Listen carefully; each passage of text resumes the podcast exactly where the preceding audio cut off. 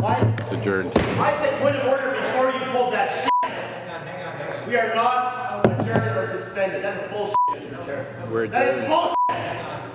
Well, the man screaming in the background was Conservative MP Scott Reid. He was uh, in a committee meeting that was abruptly adjourned on Parliament Hill yesterday. And of course, the cameras were rolling, and so was audio. And Scott, we got very impassioned and probably said a few things that he maybe could have picked some other words to express himself with.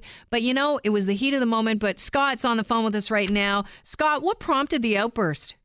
Uh, this is uh, a small part of a, a larger story. So the larger story is that the Liberals have been trying to push through changes to the standing orders of the House of Commons that would effectively deprive the opposition of all the tools they have to hold the government to account. And in the committee, the Procedure and House Affairs Committee, uh, we have been fighting now to stop that. A filibuster that has been going on for two months, uh, and um, the specific procedural point was simply this the chair had made this into a two month long meeting that just was suspended and reconvened day after day. And that's a Liberal MP, Larry Bagnell, Larry correct? Bagnell, that's right. He'd Okay. done so on the basis of the argument that the chair cannot adjourn the meeting, a meeting, without the consent of the majority of the members. Mhm. So, having maintained that argument for two months, he then turned around uh, and within a minute of having, maybe 90 seconds of having started this last meeting, he uh, he gavelled it into uh, uh, into adjournment, thereby violating his own um, his own interpretation of the rules. He can't have been right both at the beginning and at the end of this process. So as he was starting to do that, I called point of order. He chose to ignore me. He you can watch the video. You can see he heard me. Uh, and so We heard you. no, I know, but he, he heard me too, and that Yeah. was before I started uh, using the salty language. And he chose uh, to ignore that and uh, then to gavel the meeting shut and then walk out of the room. Um, this is uh, behavior that I've been around this place 16 years. I've never seen someone do this, and I can tell you that in the past, when a chair has um, uh, unilaterally adjourned a meeting in the middle of, of the meeting without getting consent, the practice has been he then resigns. Oh. Yeah. And he hasn't. or offers to resign. No, of course he hasn't. And in all fairness, Larry's not a bad guy. He was ordered to do this by the Liberal House Leader's office. Mhm. Um, he was reading from a script. You can watch that too. He was reading a script uh, when he gavelled the thing into. Uh, but the fact is, whether he was being ordered to or not, that's not what you are supposed to do.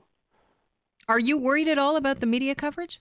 No, I think people have been pretty understanding about. I mean, I think everybody can see the uh, abusive process that has gone on in the on the large uh, picture. The the specific uh, event that occurred yesterday and the details of it, people don't necessarily understand that. But um, Yeah, fill fill us in on exactly uh, what you guys is. Does this have to do with the they don't want to work on uh, MPs not working on Friday and things like that? Yeah, and the Wednesday question period for the Prime Minister, which we're worried will become the only day he's there in the House.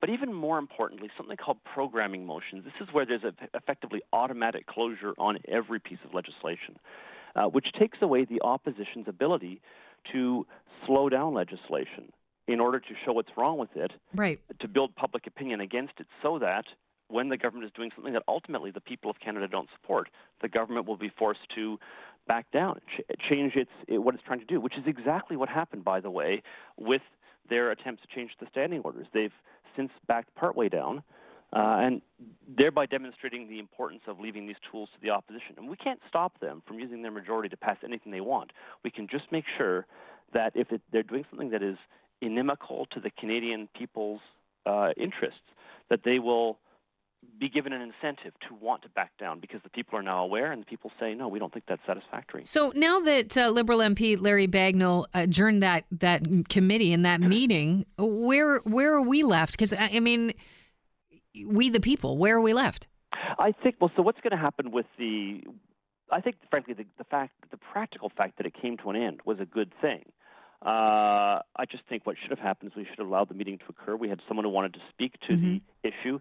The Liberal MP who proposed the original motion that we were filibustering was prepared to withdraw it, and that would have wrapped things up. That's what will actually now have to happen. You can't uh, dispense with this item without formally having a meeting where it's it's, it's dealt with in that manner.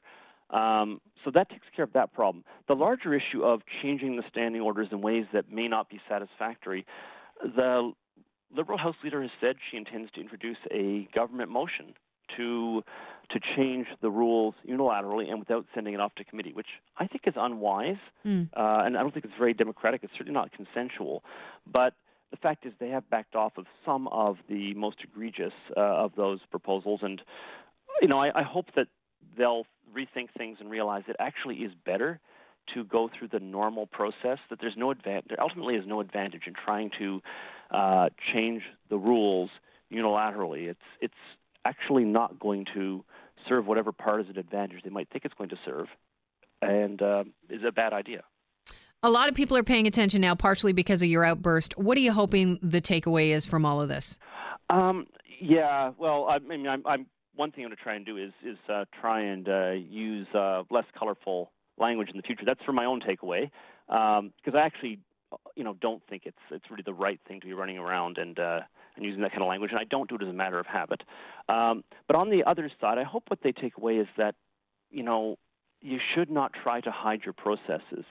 When we're dealing with with uh, any parliamentary proceeding, you should default towards doing it publicly, and just just following the rules, which have been around, you know, since, since long before Confederation, and are the way they are for a good reason. And when we want to change them, we should do it consensually and slowly, and uh, that is the best way of producing the best rules from everybody's point of view. And it's interesting because this is a government that ran on a platform of transparency. Yeah, and I think they've lost their way. You know, I don't think they ran in sincerely on it. Transparency is is actually hard, but it's ultimately it's it's hard kind of the way that uh, remembering to stick to your diet is hard. You know, it, it benefits you in the end, even though right now you'd really like to have that cupcake. How did you get my number? Wow, we've only been on the phone for like five minutes. my weakness right there. Scott Reid, it's been a pleasure talking to you. Best of luck. All right, thank you very much. Cheers.